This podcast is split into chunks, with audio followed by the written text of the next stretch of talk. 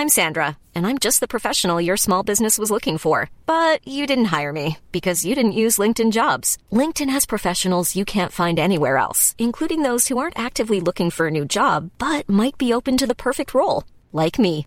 In a given month, over 70% of LinkedIn users don't visit other leading job sites. So if you're not looking on LinkedIn, you'll miss out on great candidates like Sandra. Start hiring professionals like a professional. Post your free job on linkedin.com/people today. Hey Dave. Yeah, Randy. Since we founded Bombus, we've always said our socks, underwear and t-shirts are super soft. Any new ideas? Maybe sublimely soft. Or disgustingly cozy. Wait, what? I got it. Bombus. Absurdly comfortable essentials for yourself And for those facing homelessness. because one purchased equals one donated. Wow, did we just write an ad? Yes. Bombas. Big comfort for everyone. Go to bombas.com slash ACAST and use code ACAST for 20% off your first purchase.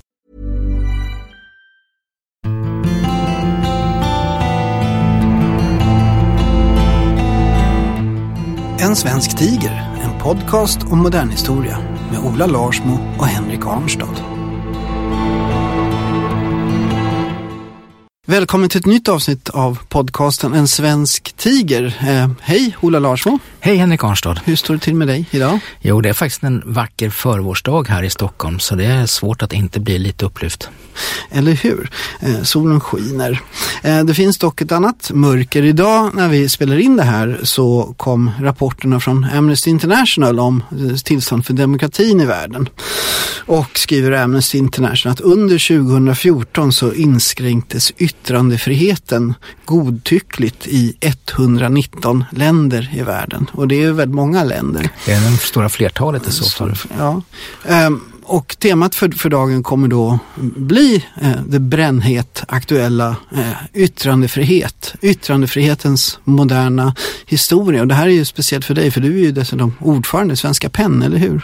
Ja, och Penn har ju sett den här utvecklingen som Amnesty talar om i sin rapport mycket tydligt nu komma i många år. Alltså under de år som jag har varit ordförande, jag började 2009, så har varje år varit ett sorgens år. Alltså varje år så har vi sett hur yttrandefriheten har inskränkts och intressant nog med väldigt olika ideologiska förtecken. Alltså det kan vara knarksyndikat i Mexiko, det kan vara Putin som spärrar in Pussy Riot, det kan vara Turkiet som leder ligan i att spärra in journalister och så vidare. Så tendensen är enhetlig, ursäkterna väldigt olika. Om vi börjar med yttrandefrihet. Hur, hur, hur ska man liksom se på yttrandefrihet ur ett eh, historieteoretiskt eller ett eh, forskarperspektiv, ett akademiskt perspektiv? Och då har vi då Eh, den grundläggande teorin bakom demokrati, nämligen att vad är demokrati? Det är då att samhället tillåts att kommunicera eller ska kommunicera på lika villkor med staten. Eh, till exempel då man kan gå och rösta vart fjärde år eller på, man kan grunda föreningar eller man kan köra igång olika demokratiska projekt. Hela samhället ska vara inkluderat i, i kommunikationen med staten. Och det handlar alltså om kommunikation och ingenting blir då mer eh, konkret i kommunikation med staten än just yttrandefrihet, nämligen att, att medborg, alla medborgare ska ha rätt att yttra sig och även då göra detta på en offentlig arena. Ehm, det här är, är någonting som till stor del är en del av moderniteten. Ehm, det vill säga 1700-1800-tal kommer här igång på, på riktigt allvar. Men vi ser ändå att det här är en väldigt, väldigt gammal tanke. Eller hur? Du har ett gammalt citat där.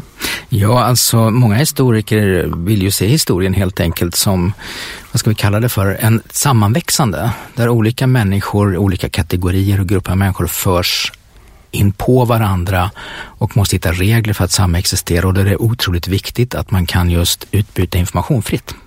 För annars, annars stannar alltså allt möjligt från politik till ekonomi. Och, och vill man vara sådär riktigt eh, klassisk så man kan komma dragande med de gamla grekerna. Redan de gamla grekerna. Ja, så finns det ett berömt citat eh, som Platon har förmedlat från Sokrates från rättegången mot honom där han ju dömdes till döden.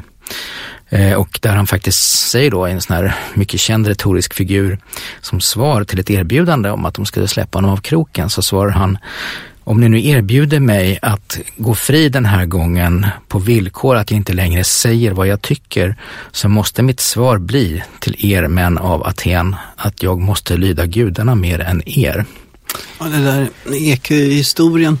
Um, ehm, vi hade ju tidigare eh, en, en, en gäst i en annan podcast, eh, Dr. Hossein Sheiban, eh, som då pratade om islam och islamism och så vidare. Eh, han har ju också forskat i hur, hur yttrandefrihet är en stor och viktig del av den muslimska kulturen, den islamska eh, kulturen. Eh, på medeltiden har ju han, då, han skrivit en bok om persiska poeter under medeltiden som då starkt och uttrycksfullt kritiserar staten, kritiserar de traditionella religiösa eliter och så vidare. Och det finns liksom en, en accepterad yttrandefrihet då i, i, i de medeltida muslimska länderna. Och det intressanta med det här är ju då att det också pekar på att mm, så, i den västerländska diskursen så ses man ofta det här liksom där som, som någonting typiskt västerländskt med yttrandefrihet. Men det finns också källor från eh, medeltidens Kina och så vidare där, där liksom samhällskritik och eh, hur man liksom helt enkelt kräver en röst. Men någonting som är typiskt kanske för då en, en persisk poet eller för, för Sokrates i ditt fall är att det handlar om samhällseliter som, som tillåts in i, i, i mm. yttrandefrihetsprojektet. Men där händer ju då någonting under 1700-talet. Eh, vad är det som händer egentligen? Man kan se det där, det är intressant att, att, att man tar de här väldigt långa perspektiven och tittar just så pass långt tillbaka till som jag har gjort. Så det är intressant att se att samma rättighetsproblematik växer ju fram nästan varenda hörn av världen i olika kulturella sammanhang så finns det en pågående diskussion. Så fort man börjar få en skriftlig kultur så börjar man diskutera det här, vad man får säga och inte säga. Och det där når någon sorts, eh, ska vi kalla det för brytpunkt ändå, eh, åtminstone i västvärlden, under just 1700-talet. Och det har att göra med det som man kallar för upplysningsprojektet. För många av upplysningsförfattarna och filosoferna så var yttrandefriheten ett, ett kärnvärde. Och en anledning till att det var det tror jag, det är att man ser den friheten som en förutsättning för all annan sorts upplysning. Alltså kan du inte utbyta information fritt, då sker ingen kunskapstillväxt. Man kan ju också se det som att det kommer, bryter sig in en ny grupp på den offentliga arenan under 1700-talets gång, nämligen borgerskapet. Som då skiljer sig från de traditionella samhällseliterna mm. då i form av eh, ad, högadel, eh, militärledningar, monarker, kungar. Alltså på 1600-talet så säger då eh, Ludvig den XIV, han ska tydligen inte ha sagt det här igen, som vanligt så handlar det om sådana citat som har förvrängts, men han säger då att staten det är jag, det vill säga enbart jag har rätt att agera som staten. Men under 1700-talet Någonstans kommer ju då borgerskapet in, medelklassen in eh, och lyckas alltså via samhälleliga utveckling, merkantil, alltså köpenskapsutveckling, politisk utveckling, nya sätt att kommunicera på, ta sig in i det offentliga samtalet. Och då har vi till exempel en, en känd gestalt som representerar detta nya, Voltaire. Ja. Va, va, världens mest kända felcitat brukar det kallas. Ja, det är en sån här klurighet alltså vad han egentligen har sagt. Han har inte sagt herr Voltaire, men han lär ha skrivit i ett brev eh, ungefär så här, eh, om det nu stämmer. Eh, att herr Abbé, jag avskyr allt ni säger, men jag skulle ge mitt liv för att göra det möjligt för er att fortsätta att skriva just det ni skriver. Eh, låt vara att det där kan vara ett citat som har tagit sig krångliga vägar genom historien, men eh, tanken är ju klar. Alltså, den Tydligen var det så hans, hans biograf långt senare skrev att, att felciterade detta och sa att jag hatar det du säger men jag är beredd för din dö för din rätt att, att mm. säga det. Det är tydligen den berömda felciteringen här.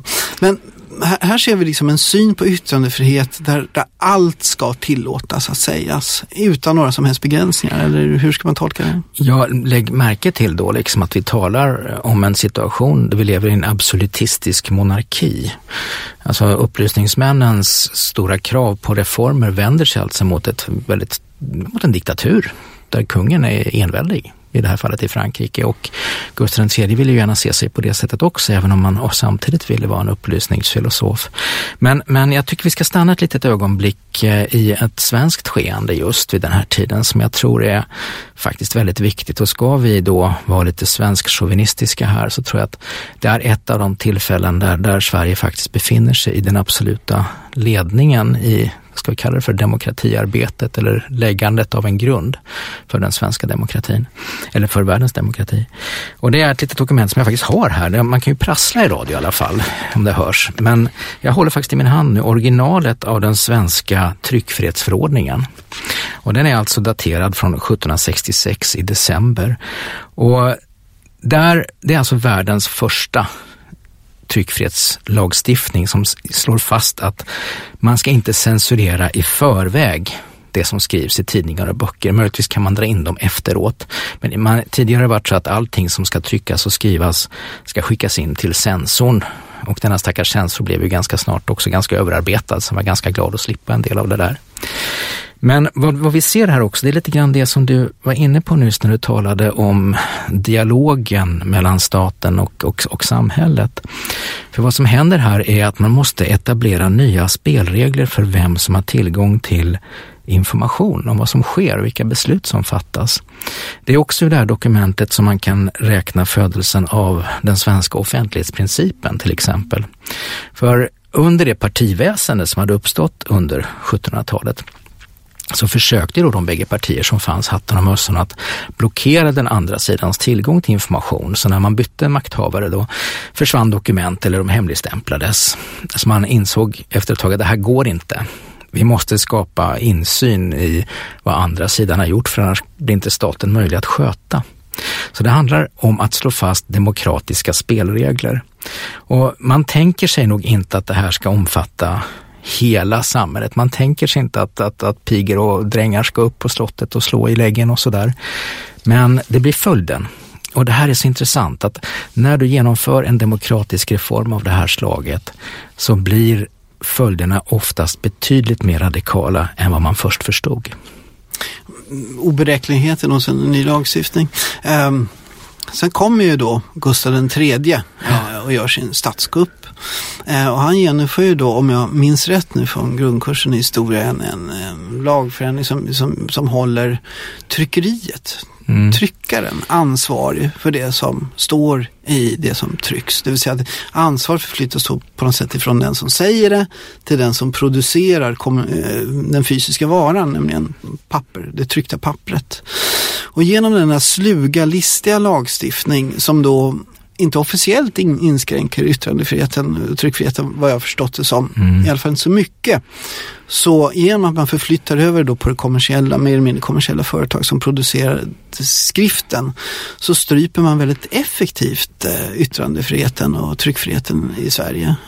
Det där är väldigt intressant för det, är också en teknologisk förändring. Va? Just det. Alltså en, en, en, författare kan du jaga genom Stockholm och kanske inte få tag på honom eller henne men en tryckpress står ju där den står vid den här tidpunkten. Det är ju stora schabrak. Men intressant nog så uppstår det vid den här tiden i Europa också en, en, handel med förbjudna böcker. Och det där har den amerikanska litteratursociologen Robert Darnton skrivit jättespännande om. Eh, det är alltså en situation som då, med den lilla snabba tryckta pamfletten som kan smugglas eh, fram och tillbaka genom Europa på olika sätt och vis, som kan påminna om, om internets genombrott faktiskt. Du har tre stora genrer som man vill förbjuda och det är pornografi och det är våldsskildringar, alltså böcker av kriminella som skildrar sin, sin, sina gärningar. Och det är alltså ett uttryck för politisk extremism, alltså inte minst appeller för, för USA. Hädelse då? Eh, hädelse ska vi komma till, ett specialfall tror jag, men den här pornografin sågs ju förstås av kyrkan med väldigt oblida ögon. Och inte minst då under de år som leder upp till franska revolutionen i Frankrike så gör man alltså förtvivlade försök och kväva handeln med de här tre kategorierna av litteratur. Och det går liksom inte. Det sipprar och det läcker och folk får tillgång till allt möjligt att läsa. Eh, man har förstått någonstans, tror jag ändå, att nu har det skett ett teknologiskt genombrott som inte går att rulla tillbaka. Så vi kan alltså se strukturerat att det finns en strid här. Det finns liksom en statsmakt representerad av, av en konung ja. ytterst som motvilligt mer eller mindre släpper efter och tar tillbaka och då drar åt sitt håll. Och sen så finns det då eh, samhället representerat av ett borgerskap, ett bildat borgerskap som då har läst de här eh, Voltaire-citaten och så vidare som liksom menar eh, du nämner ju då franska revolutionen och det är ju då eh, en, en sorts borgerskapets revolution där, där borgerskapet blir så missnöjt med, med den enväldige konungen som då helt plötsligt i historien inte fungerar längre. Och man liksom avskaffar helt mm. enkelt den enväldige monarken och inför någon sorts borgerskapsvälde helt enkelt, med, medelklassens välde. Och, och, det här föder ju då liberalismen, eh, ideologin som, som sen gör sitt segertåg un, under 1800-talet. Och eh, i franska revolutionen så formulerar man ju också mannens rättigheter droit de homme. Som då, ja. Det är alltså inte mänskliga rättigheter utan det är mannens rättigheter. Eh, och där stipulerar man då bland annat just yttrandefrihet. Att, att man, ska, man ska kunna få skriva och, och säga vad man vill. Eh, och det här föder ju då eh, franska revolutionen föder då liksom revolutionskrigen och liksom Frankrike rör sig liksom fram och mm. tillbaka. Men det, det etablerar ändå liksom en ny rörelse i Europa som ju då till exempel återigen alltså, kommer till Sverige i form av då framförallt, alltså det mest kända exemplet är ju striden kring Aftonbladet. Ja. 1830 så grundar då eh, industrialisten Lars-Johan Hjärta eh, tidningen Aftonbladet eh, som grundar sig på en teknologisk innovation, nämligen att det kommer två stycken postdiligenser till Stockholm. Det kommer en på eftermiddagen också vill jag minnas. Och genom att ta då nyheterna från den här senare postdiligensen så får man då en ny nyhetsförmedling, en snabbare nyhetsförmedling. Men det här är också starka liberala förtecken, mm. det är en, en del av liberalismen. Och den gamle revolution, franska revolutionären Jean-Baptiste Bernadotte eh, som via en massa konstiga turer har råkat bli kung i Sverige eh, är då inte alls längre liksom franska revolutionens yttrandefrihetsideal längre utan han drar och sliter åt andra hållet och vill liksom inskränka Aftonbladet. Och det här har då mm, väldigt roliga effekter. Det är nämligen så att, att Lars-Johan Hjerte ger ut Aftonbladet som då blir indraget av kungamakten. Och då ger Lars-Johan ut det andra Aftonbladet och det tredje Aftonbladet och det fjärde Aftonbladet. Han, han tittar på nummer helt enkelt på tidningarna. Sen har han bulvaner och målvakter också som ansvarig utgivare. Där. Väldigt listigt. Alltså det här är, alltså, det här är en väldigt, väldigt väl utförd strid men å ena sidan liksom en, en, en eh, stat som har maktresurser för att kväsa mm. yttrande och tryckfrihet, helt klart. Man har makt. Å andra sidan så ser man då en, en, industrialist som också är liksom inte helt utan resurser, både intellektuella resurser men också finansiella mm. resurser som då kan bekämpa. Och, och det intressanta är då att Eh, tryckfriheten vinner, eller hur? Ja, alltså om man får backa bandet bara lite så tror jag att vi ska påminna om statskuppen 1809 som på sitt sätt var en ganska mm, humoristisk statskupp på många sätt och vis. Det var inte mycket blodvite och kungen bar skrikande upp på sitt rum och sådär. Stackars Gustav IV Adolf. Ja, men alltså den inskränkningen. Var alltså, Gustav, var alltså kungen, alltså Gustav III son, Gustav IV Adolf, precis. avsett sin statskupp. 1809, 1809. där den springs eh, upp i korridorerna på Stockholms slott som i den värsta Bröderna Marx-film och sådär. Så där ska man kunna stanna länge i. Men Följden av det här blir ju ändå att sedan kungen faktiskt har avsatts så släpps ju lite av de krafter fram som kvästes av hans far, Gustav III. Och man brukar säga att 1809 års författning då, som vi faktiskt firar på Sveriges nationaldag av alla dagar, eh, att den återinsätter något av denna pressfrihet som då Gustav III inskränkte. Men eh, följden av detta blir då att den här striden mellan kungen och, och pressen tar fart och det finns några ögonblick i den svenska 1800-talshistorien som är så kul så man kan inte bara gå förbi dem. Och ett av dem är en av de personer som jag verkligen tycker skulle ha en staty i Stockholm, nämligen Anders Lindeberg. Anders Lindeberg, vem var det? Han, det var, han var en person som eh, var mest verksam inom teatervärlden på den här tiden. Men han skrev en sak 1834 som retade upp just eh, Karl XIV Johan Mm, så mycket så att han dömde honom till döden för majestätsbrott. Och det där var mest tänkt just som ett skrämskott mot de här nya, alltså liberala pressmakarna, att de skulle hålla sig lite i skinnet. För i samma ögonblick som han blev dömd till döden så benådades han genast. Eh, och han skulle istället sitta tre år på fästning. Men då sa Lindeberg så här att nej, nu har ni dömt mig till döden, nu får ni allt ta och slutföra det här och jag tycker ni ska slå fast ett datum när ni ska nacka mig, tack så mycket. Och det där blev ju besvärande för kungamakten för nu hade ju Lindeberg skrattarna på sin sida. Eh, så till sist fick man lura ut honom ur fängelset och slå igen dörren bakom honom för att bli av med honom. Och eh, strax efter det där, alltså fyra år efter det, så kommer sen en liknande dom mot eh, skribenten Krusenstolpe, Carl Magnus Krusenstolpe, som har skrivit att kungen har brutit sab mot sabbatsreglerna genom att ha konselj på söndagen. Och det är det samma visa igen. Karl den XIV blir vansinnig och liksom ska genast döma den här krusenstolpe till en massa år på fästning han också. Och han fängslas, men följden blir alltså så svårartade kravaller i hela Stockholm. Alltså man säger att Sverige, i varje fall Stockholm, stod på gränsen till, till något revolutionsliknande tillstånd. Man kan notera då lite sorgsamt att i slutet av dessa kravaller som ju då börjar som ett försvar för yttrandefriheten så följer alltså en svans av antisemitiska påhopp på stadens judar, alltså som kommer precis i sluttampen av de här kravallerna. Så det är ett sammansatt förlopp som, som släpps löst. Det ska vi återkomma till. Jag tänkte, nu, nu blir det här liksom någon sorts gubbmaffia här av, mm. av, av gubbnamn. Men ett, annat namn som jag skulle vilja framhålla här, så, det finns ju många, Wollstonecraft heter hon till exempel. Mary Wollstonecraft. I, i franska revolutionen som menar liksom det här är inte bara männens frihet utan även kvinnans frihet. Det vill säga den moderna feminismens födelse.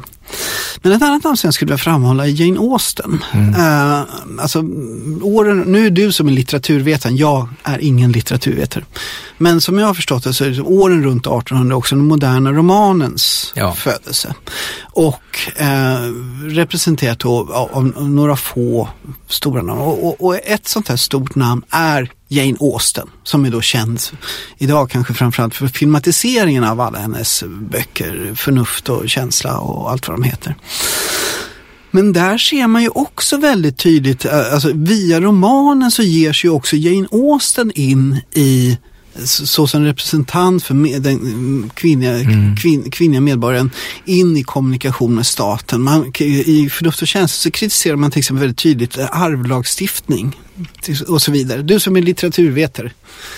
det är intressant att se alltså där, att hur det, just vad du säger, en litterär offentlighet tar form och där har det skrivits många hyllmeter om hur det går till. Men man kan se i Jane Austens romaner väldigt tydligt det här hur eh, samhället plötsligt måste ha som ett, ett vardagsrum eh, där man faktiskt utbyter idéer och tittar man på en filmatisering så är det ofta så att det kommer en gäst en sen kväll och då måste alla gå upp och klä på sig och så måste de sitta i, i, kring brasan och, och prata lite med den här nya gästen som en artighet.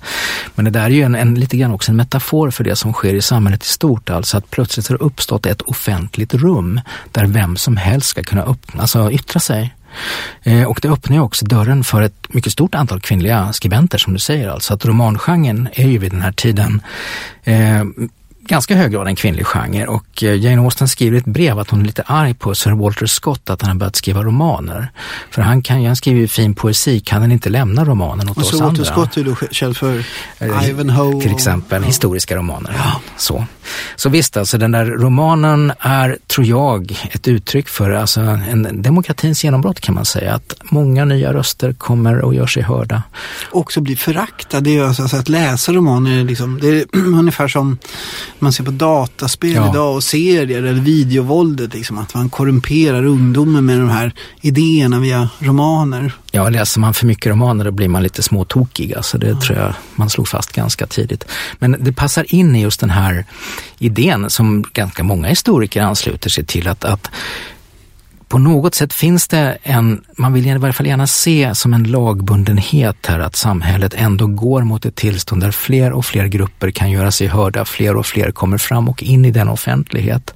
Och det där är ju verkligen en utveckling som vi alla vet som har gått med två steg framåt och ett steg bakåt. Men det finns en sån rörelse som är väldigt synlig. Hur farligt är det då om man säger, äh, idag kopplar vi ihop liksom äh, att man inte kan säga saker med, med mordhot. Ja. Med, äh, man kan bli mördad helt enkelt om man säger fel saker. Enligt de här grupperna som anser att man säger fel saker. Eh, du nämner ju liksom att den här herren, alltså, Johan Henrik hette han väl? Ja. Trevligt nog. Att han, att han, blir, liksom, han blir dömd till döden men han avrättas inte. Jo, det gjorde han faktiskt. Jaha. Det där är en ganska tragisk historia. Då får vi backa bandet till 60 år innan då tryckfrihetsförordningen antas 1766. Vi Nu ska vi röra oss lite i historien. Ja. Men, men det, du, kan, du, du menar att det är farligt helt enkelt? Ja, han blev avrättad. Det här var alltså, tror jag, en, inte enda gången, men sista gången någon avrättades i Sverige för ett tryckfrihetsbrott så var det denne skribent, Johan Henrik Schönheit. Och franska revolutionen innebär ju att huvudena rullar Ja. ganska friskt. Och så kan man ju då ifrågasätta huruvida detta beror på yttrandefrihet. Men än ska man ju se, tycker jag, under 1800-talet. Om liksom, nu, nu befinner vi oss i 1800-talet här. Att det sker liksom en förhandling snarare. Alltså kungen Karl XIV Johan ger upp gentemot Lars Johan Hierta som då får fortsätta ge ut sitt, sitt Aftonblad. Ehm, de strider som sker på det här fältet slutar väldigt sällan i, i våldsamheter helt enkelt. Eller har jag fel? Nej, och det har nog att göra med att just det svenska samhället genomgår en sån fantastisk expansion under 1800-talet. Det är ju skördetid på många sätt och vis, eh, när barnadödlighet går ner och så vidare. Nya, ny teknik slår igenom. Så att eh, det finns ett utrymme för expansion. Det finns ett utrymme för nya grupper att, att, att komma in i det offentliga rummet. Så att kungen eh, har lite grann att vinna också på att släppa fram de här människorna, tror jag, för, för det, hela samhällsekonomin expanderar. Å andra sidan så är 1800-talet också de stora revolutionernas Ja. århundradena. Eh, 1830, 1848 och Pariskommunen sen på 1870-talet var vi det. Eh, som är blodiga eh, uppgörelser, det är gatuslagsmål och så vidare och, och strider och människor dör och misshandlas och så vidare. Och det här kopplas ju då till liksom det här liberala projektet ofta. Liksom att, att liksom, för att när liberalismen uppstår då, början på 1800-talet, så får den ju sitt namn så att säga. Så uppstår ju då motideologin också som är konservatismen eh, som, som då vill stoppa liberalismen.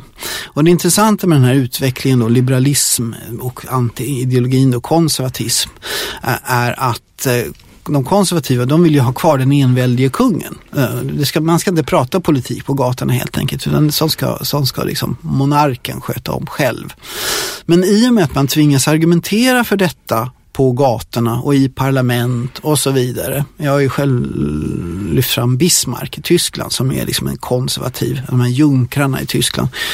Men han tvingas liksom ändå stå i parlamentet och säga att vi borde inte stå här i parlamentet helt enkelt och så vidare så luras liksom även motkrafterna, även liksom den här antidemokratiska, anti-yttrandefrihetsrörelsen luras in i yttrandefriheten helt enkelt.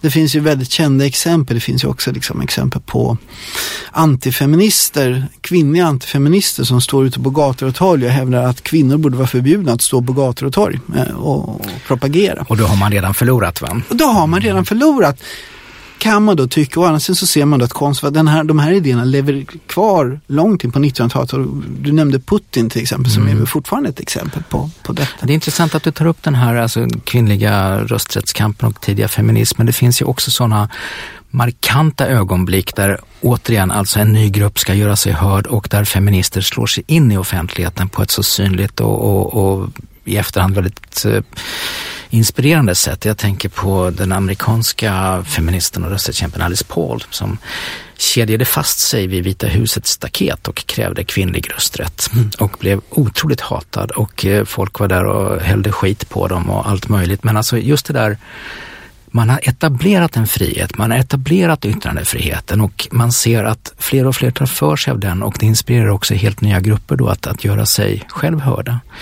Man kan då lägga till att en sån, sån kämpe för kvinnlig yttrandefrihet som hon ändå hade problem att släppa fram då svarta kvinnor i den amerikanska rösträttsrörelsen. Men det är som att har man öppnat den här lådan, va, då går inte locket att pressa igen riktigt. Så kommer vi in då på den jobbiga delen eh, utifrån det här. Eh, konservatismen målar ju upp en, en fiende för, den här, för sin kamp mot demokrati men också då mot den förhatliga borger, det liberala mm. borgerskapets förhatliga ekonomiska bas som är då den moderna kapitalismen under 1800-talet. Det här att man liksom köper, man, man ser det här som en vulgär eh, hantering. Att man ska hålla på och köpa och sälja saker. Konservatismen vill se liksom jordegendomen, liksom det här feodala helt enkelt. Jag har mitt land och där, där ska jag bo, min, mitt landområde.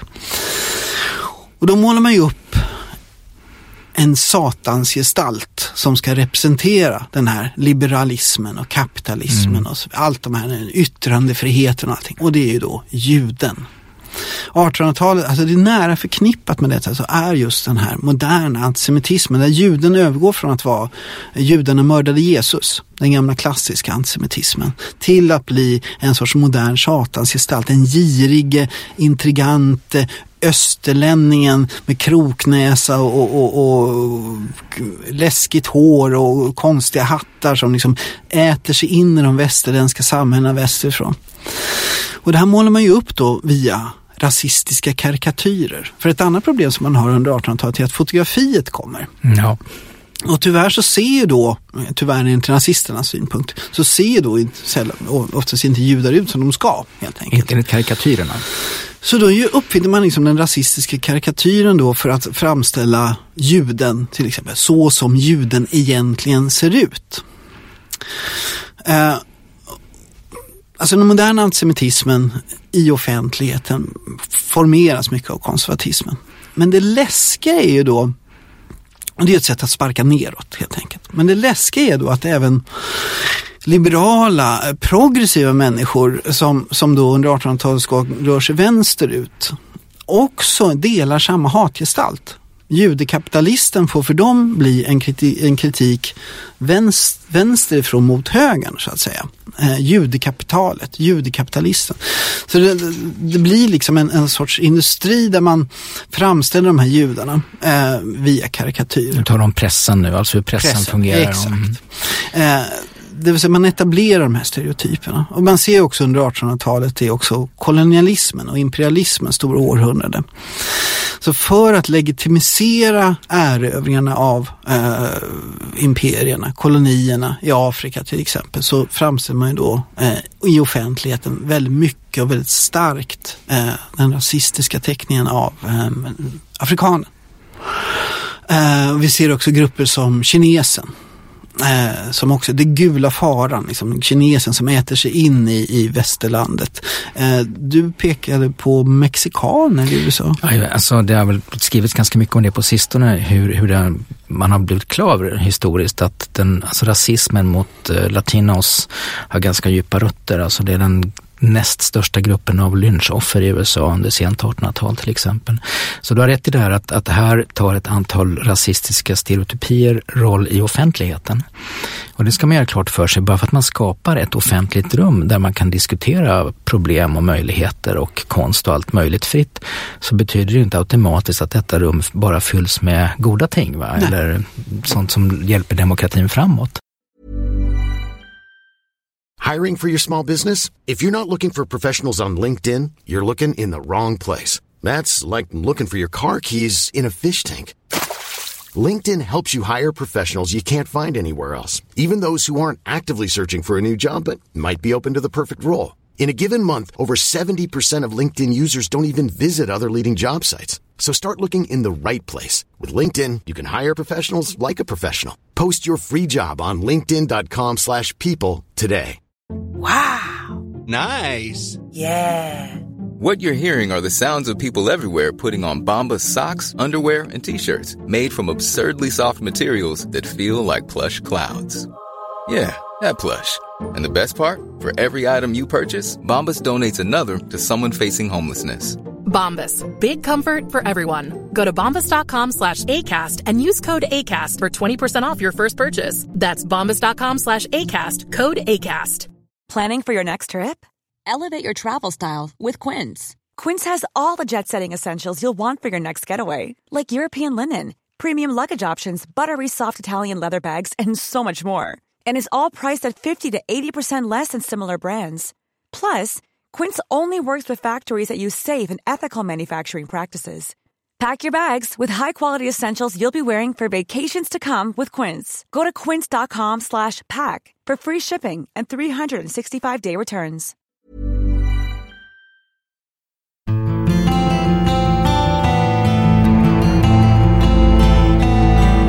Du lyssnar på En svensk tiger, en podcast om modern historia med Ola Larsmo och Henrik Arnstad. Kanske ska ta tillfället i akt och påminna oss att vi just nu i Sverige har ett lite uppvaknande kring när det gäller hur integrerad antisemitismen är i den moderna rasismen. Alltså det är som att det finns en liten yrvakenhet i den svenska debatten där just nu kan jag tycka. Bra så att man vaknar till, men tittar man historiskt på det som du gör nu så ser man ju liksom att det är, det är antisemitismen och, och kolonialismens då förtryck av de koloniserade. Det är de två stora feta rottrådarna i rasismen och det är klart att de också syns i det nya offentliga rum som tar form. Det, det, det, det läskiga är ju just att eller det, liksom- det är liksom som, som skrämmer i detta är ju precis det du säger. För vi ser ju liksom, vi lyfter fram de här yttrandefrihetskämparna, hjältarna, liksom Lars-Johan Hjärta och så vidare, alltså kampen för Aftonbladet. Och nu utan namns nämnande, för det är ju oväsentligt i sammanhanget, så kan man ju ofta säga att samma de här personerna som man då liksom kämpar för yttrandefrihet och som liksom går framåt, ofta är de som också är mest grovt till exempel antisemitiska.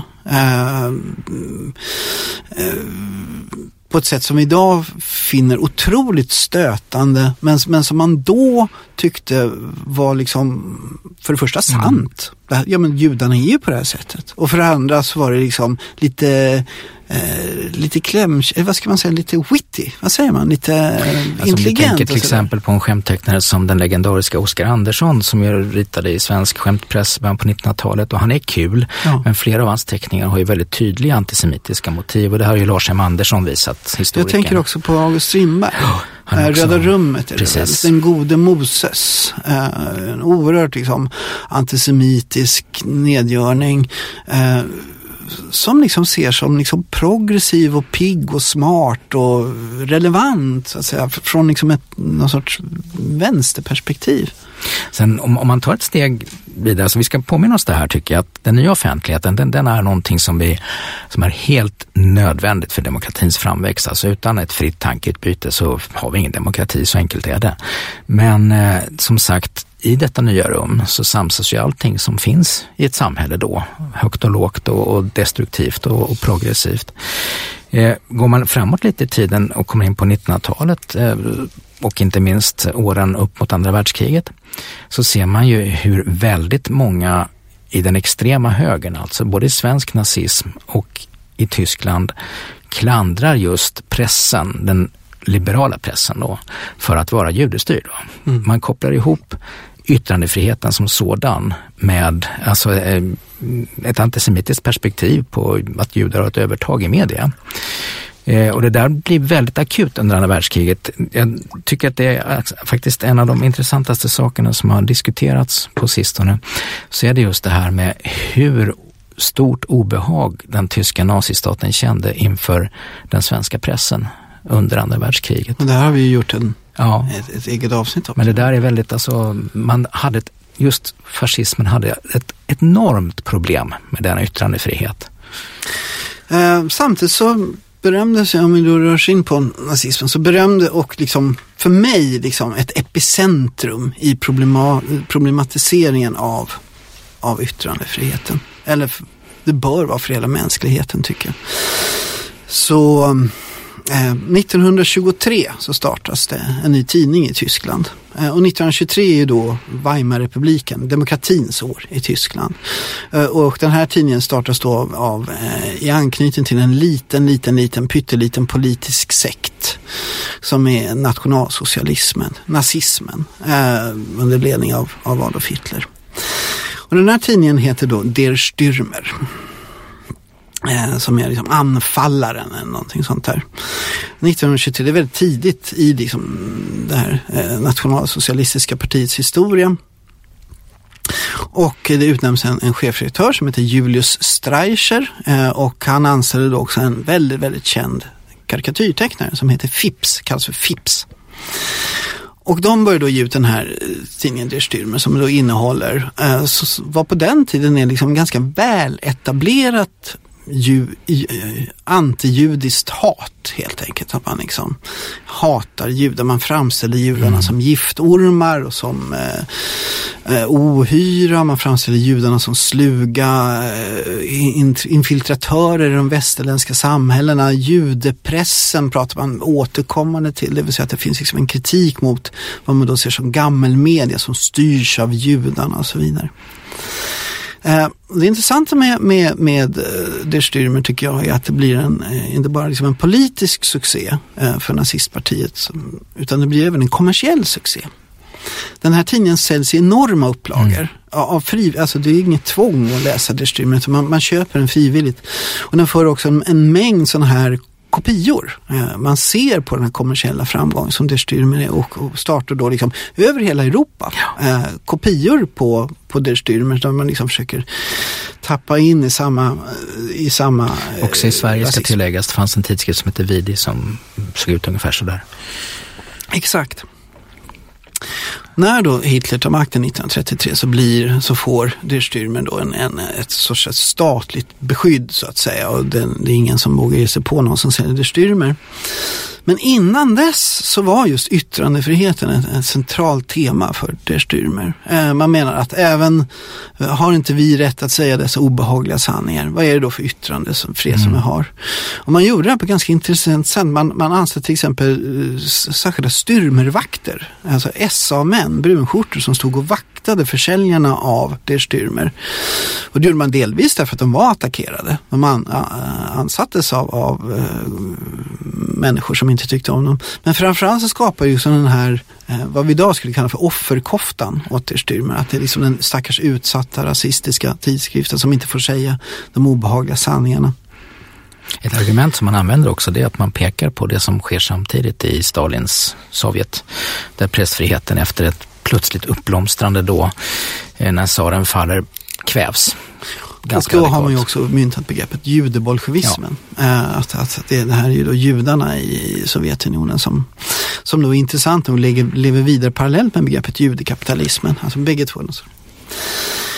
Speciella med Der, Der Stürmer och det som har en väldigt viktig del i vår historia det är att 1945, så 46, eh, så åtalas eh, människor i Nürnberg. Det, det Nürnbergrättegångarna. rättegångarna. och, förlåt mig. Och de här rättegångarna riktas mot partitoppar, nazitysk elit och så vidare. Hermann Göring är ju mest kända, han lyckas ta livet av sig under processens gång. Men, men han är liksom den här. Eh, och många andra också. Eh, till exempel så prövas många av de som deltog i Wannsee-konferensen 1942. Eh, början av 1942. Och det är intressant med de här domarna Nürnberg tycker jag, när man tittar på okej, vissa får döds, vissa döms hårt. Men nästan alla döms till påfallande milda domar. Ehm, de får typ så tre års straffarbete och sen så blir de frisläppta direkt. De är ute efter en vecka och liksom, eh, får liksom någon sorts absolut, du får komma ut nu och så vidare. Ehm, och undantaget är just då Julius Streicher eh, och Phipps, hans tecknare. Och då ska man komma ihåg att, att varken Streicher eller Phipps någonsin deltog i några krigsförbrytelser på något sätt. Det enda de gjorde var att de gav ut sin tidning. Eh, men, säger domstolen då, Der Stürmer har, förgi- nu citerar jag, förgiftat det tyska folkets själ. Eh, och är därmed direkt ansvariga framförallt för förintelsen. Och resultatet blir att eh, Phipps döms till livstids straffarbete, hårt straffarbete. Och jag tror faktiskt att han får avtjäna det också. Han släpps inte ut utan han får verkligen livstids hårt straffarbete. Någonting sånt i alla fall. Och Julius Streicher döms till döden och avrättas. faktiskt. Här menar jag, här har vi liksom hela eh, problemet i, i, ett nötskal. Gjorde domstolen fel? Utifrån Voltaires ord. Jag avskyr det du säger men jag är beredd att dö för din rätt att säga, ja, nu sa jag inte Voltaire så, men, men du förstår. Man kan mycket enkelt säga att det är alltid fel att döma någon till döden, va? i vilket fall som helst. Ja. Men vi har en situation här vid 40-talets mitt kan man säga och 40-talets slut när väldigt mycket står och väger. När man alltså är ute på väg att eh, slå fast att det finns en, en brott, ett brott som heter folkmord. Det fanns det inte innan. Utan det går Brott tillbaka. mänskligheten, ja. Det är sånt som tar form just precis vid den här tiden och som en ren reaktion på förintelsen och, ska vi komma ihåg, koloniala övergrepp som har diskuterats ordentligt just i den fria pressen, eh, inte minst i England under åren kring första världskriget. Då. Men det är 1948 som vi får deklarationen om de mänskliga rättigheterna efter en, en maratoninsats av Eleanor Roosevelt. Eh, och här tar de här idéerna form om okränkbara mänskliga rättigheter, inte bara som idé utan som ett juridiskt begrepp som alla stater måste förhålla sig till. Och det är någonting ganska märkvärdigt som händer där. Exakt. Och jag tror att hade då Nürnbergrättegången utspelat sig 1948 istället så tvivlar jag på att man hade utfärdat dödsdomar för de här sakerna därför att då har ett regelverk tagit form. Men nu är det precis efter kriget. Det du, det du far efter det är ju det som verkligen är tryckfrihetens skugga, nämligen hate speech, propaganda. Hat, eh, ja, så- hate speech är alltså den internationella beteckningen på liksom, ja, vad det Styrmer nu sysslar med. Uppmaningar till våld och mord. Och vi får ju en fruktansvärd påminnelse om detta sen i det som händer i Rwanda till exempel. Där radio, mm, alltså radioröster, radiopratare är instrumentella för att hetsa till folkmord. Och vi har liknande processer igång i det sönderfallande Jugoslavien. Alltså där, Om, vi ändå stannar kvar lite grann i 40-talet. ja, Eh, det här leder ju till att Sverige får till exempel då lagstiftningen om hets mot folkgrupp. det är också 1948. Det, det är liksom en, ja, det är en hette- direkt effekt kan man säga. Den hette från början Lex Åberg. Är, är det fel, om jag frågar dig som pennordförande då, så ska vi ta bort lagen alltså hets, lagen om hets mot folkgrupp är ju då ett direkt brott mot Voltaires ord. Ja. Eh, Voltaire säger liksom, jag är beredd att dö för din rätt att säga vidriga saker. De mest vidriga saker. Vad jag brukar poängtera är att, att Voltaire levde i en värld som ännu icke hade upplevt Auschwitz-Birkenau. Man hade inte sett vad eh, de här vidriga orden kan ha för konsekvenser. Ah, Förintelsen, 6 miljoner döda judar, ungefär 6 miljoner döda andra människor också för den delen. Lagen om hets mot folkgrupp är ju då ett direkt ingrepp i yttrandefriheten. Pennordförande Ola Larsmo, ni har ordet. Du ska veta att det här är ju någonting, det är den stora diskussionen som har förts i pennsammanhang, jag skulle vilja säga sedan 1940-talet. Eh, och jag vill återvända till just bakgrunden till den svenska lagen om hets mot folkgrupp som då hette Lex Åberg. Och det var en lag som riktade sig mot faktiskt en, en enskild person som heter Einar Åberg som höll på att bli den stora distributören av antisemitisk propaganda i Europa efter andra världskriget. Och man ville alltså få stopp på hans propagandamaskin som hade sitt säte här i Stockholm. Det här hör till det svåraste som finns att diskutera, men Det kan- gillar ju vi ja. podcast. Inom PEN har den här diskussionen förts fram och tillbaka. Och en del menar att nej, extremism av alla de slag bekämpas mest och bäst genom en total öppenhet. Släppa ut skiten i luften, i solskenet så spricker trollen. Alltså det är den metaforen som finns. Och jag skulle ändå vilja säga att ganska många inom PEN-rörelsen internationellt just efter andra världskriget, efter förintelsen och efter de påminnelser om det vi har fått i till exempel Rwanda, skulle idag säga att den typen av uppmaning till folkmord ryms inte inom yttrandefriheten. Helt enkelt därför att vi har facit, varken mer eller mindre. Tittar man på hur det ser ut i Sverige med just vår lag om hets mot folkgrupp så är den utformad på just det sättet att du får inte uppmana till våld. Du får inte uppmana till hets mot en särskild folkgrupp. De ska inte utsättas för någonting särskilt på grund av religiös, sexuell bakgrund, vad det nu är vi talar om. Och den har jag också använts ganska sparsamt. Alltså det är en två, tre fällande domar under de sista 20 åren. I Frankrike har man gått längre och en del andra länder också. I Frankrike är det idag ett brott att ifrågasätta att förintelsen har ägt rum. Och då säger Penn att där har man gått lite för långt. Man har infört ett tankeförbud att diskutera en historisk händelse som är mycket lätt att belägga. Alltså det är att, att förneka förintelsen, att göra sig dum faktiskt.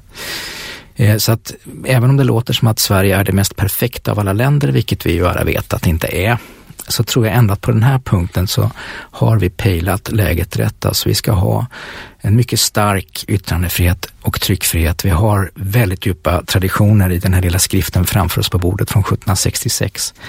Vi ska inte pilla på den. Men just på det här området, när vi ser vad den moderna rasismen leder till, så har vi infört en inskränkning som jag tror nästan alla i det här landet står bakom. Fast det ju, finns ju många sådana här just det här området. Ja.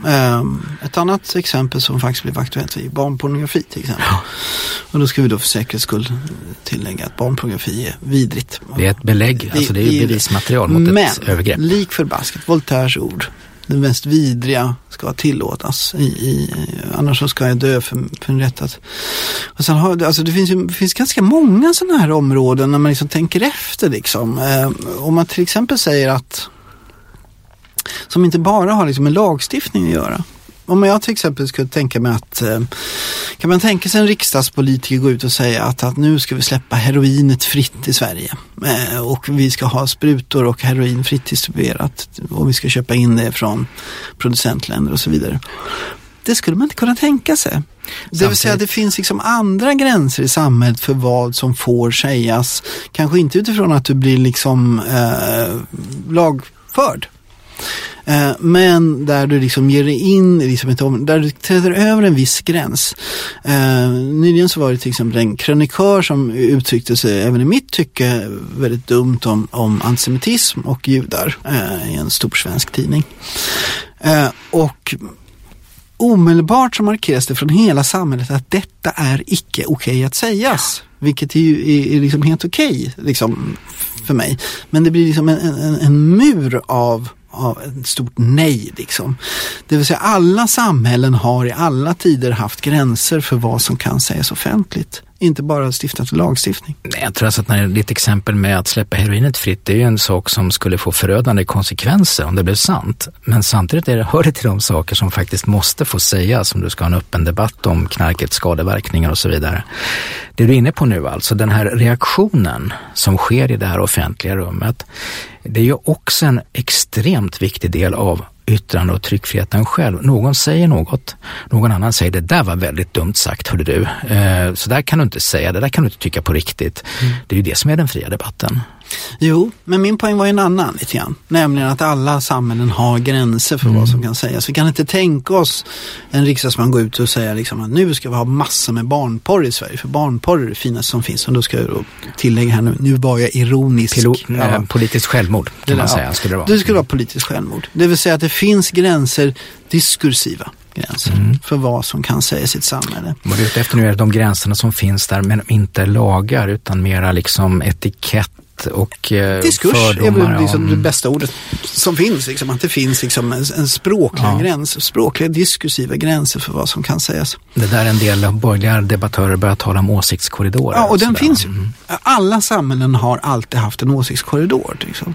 Um, och då det finns det då historiker som jag känner som menar att detta är uh, i en positiv form en del i civilisationen. Ett civiliserat samhälle, så man säger inte offentligt att man eh, tycker judar är vidriga och bör eh, utsättas för diskriminering på något sätt. Liksom. Det, det hör inte ett civiliserat samhälle. Den offentliga mm. rasismen är någonting som till exempel då rasism är någonting som inte hör till det civiliserade samhället. Inte så mycket utifrån liksom juridiska krav som mer liksom av att har man ett väl fungerande demokratiskt samhälle till exempel så finns liksom inte intresset för att uttrycka de här tankarna. Mm. Medan andra skulle då säga att och det här ser man ju väldigt mycket i Norge och Danmark just nu. Att liksom, ju mer rasism i det offentlighet som finns, ju, ju mer liksom vidriga tankar som sprids i samhället, ju maximalt med eh, islamofobi och så vidare, då har man verkligen ett fungerande samhälle för då vågar man prata om allt möjligt. Det här ska vi komma ihåg att det här, är, det här handlar ju faktiskt inte om yttrande och tryckfriheten som är lagar, som är alltså juridiska markörer för vad du får göra och inte får göra i ett samhälle. Men vad du talar om nu det alltså är, är åsiktsglidningar, hur det offentliga samtalet förändras. Och där brukar jag ju ofta påminna mig den tysk-judiske lingvisten Viktor Klemperers bok Tredje rikets språk, där han upptäcker att han själv som jude efter ett tag börjar förknippa ordet jude med obehag. Alltså att det är någonting obehagligt med det där ordet som inte fanns där förut. Och just hans granskning av språkets förändringar i Tredje riket tycker jag är en av de absolut bästa nycklarna till det som vi talar om idag som hate speech eller hatspråk. Alltså att du kan med demokratiska medel flytta fokus på ett sådant sätt att det uppstår en, en tydlig rasism i samhället. Och märk väl, enda sättet att plocka isär det där är just den, den fria debatten också, att påpeka det. Samtidigt så vet vi då, det finns ju forskning om det här. Hate speech är ett stort forskningsområde. Det man, jag har framför mig en väldigt bra bok som heter The Harm in Hate Speech som är lite av ett standardverk. Jeremy Waldron har skrivit amerikansk politisk teoretiker, eh, aktiv vid New York universitetet och, och även vid eh, Oxford. Eh, och han uttrycker det så här i, i, i, sin bok att, att man måste skilja, alltså, idag pratar vi mycket om islamofobi och hat mot muslimer och förakt mot muslimer och så vidare. Vilket då kontras med religionskritik. Vi måste få kritisera mm. religioner. Och han skiljer väldigt noga på detta. Att, att, han menar att visst, vi ska liksom få göra detta. Till exempel framställa eh, någon sorts gene, generell muslim som någon sorts terrorist, eh, någonting sånt där. Men, det är, men vad man inte bör få göra menar Waldron är att, att attackera en grupps värdighet. Och det här menar han ligger utanför lagstiftningen. Eh, men alltså att, att, att attackera ständigt en liten, en, minoritet, en utsatt minoritet genom hate speech, alltså hat, vad ska man säga? Det finns hets, bra. Hets. En hatspråk är nog det bästa. Hat, ja. Hate speech. Underminerar eh, det allmännas bästa, mm. menar jag på. Liksom, underminerar samhället. Eh, och, eh, och att de här minoriteterna bör åtnjuta ett speciellt beskydd utifrån erfarenheten till exempel av förintelsen. Och så kommer man in på kärnan, alltså the basic assurance of inclusion in society for all many, men, members. Så den generella inkluderingen av alla medborgare i samhället. Det vill säga demokrati. Demokrati är inkludering. Alltså när man då sprider menar eh, homofobiska eh, flygblad eller nazistiska marscher eller man bränner kors så skickar man ett implicit meddelande till måltavlorna för den här hetsen, menar han. Att din säkerhet, din fysiska säkerhet mm. är osäker, är ifrågasatt. Your security is uncertain. Och du kan vänta dig att möta nedvärdering, eh, förnedring och diskriminering när du lämnar ditt hem.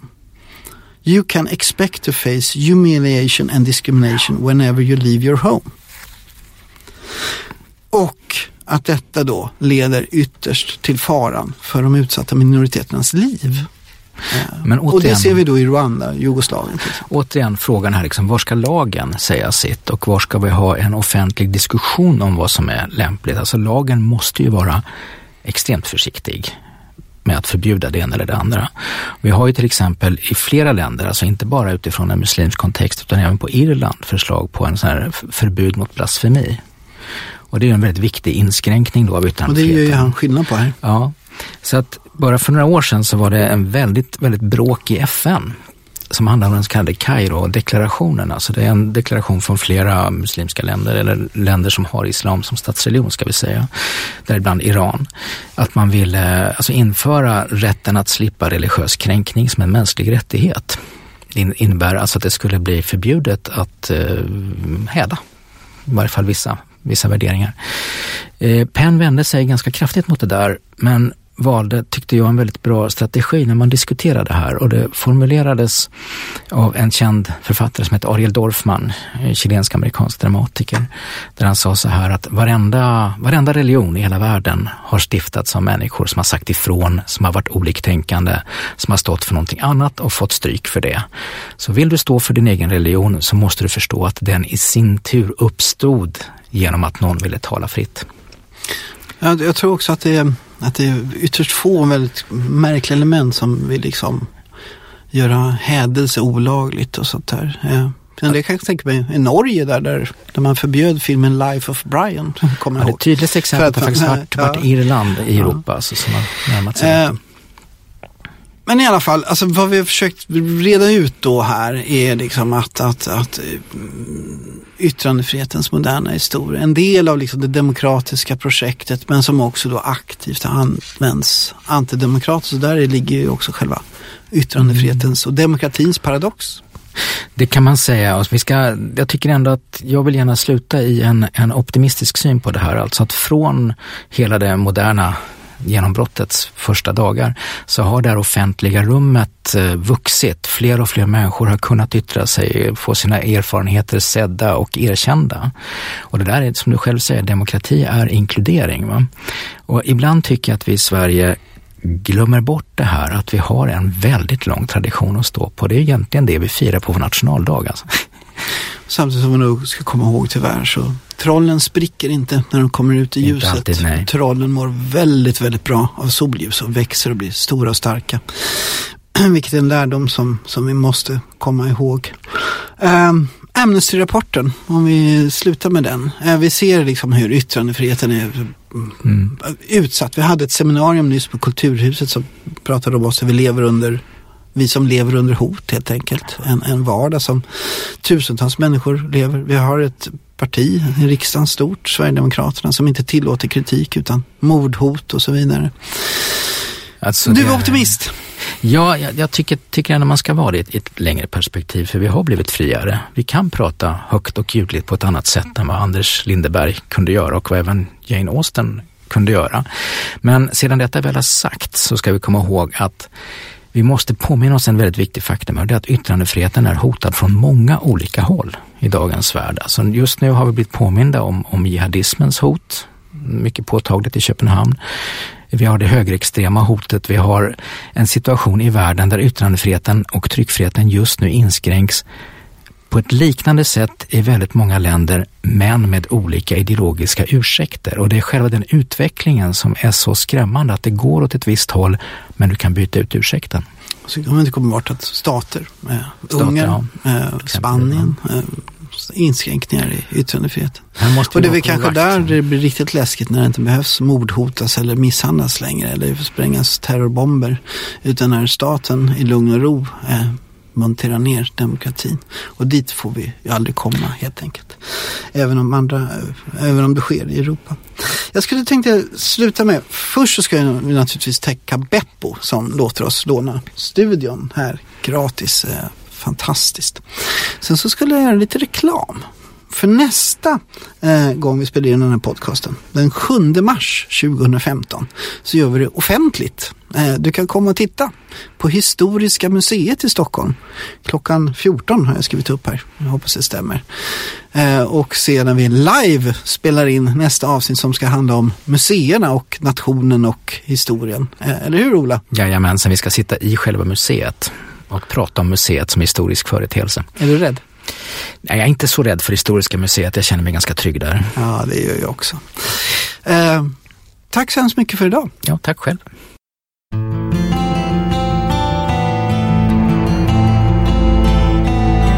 Du har lyssnat på En svensk tiger, en podcast om modern historia med Ola Larsmo och Henrik Arnstad.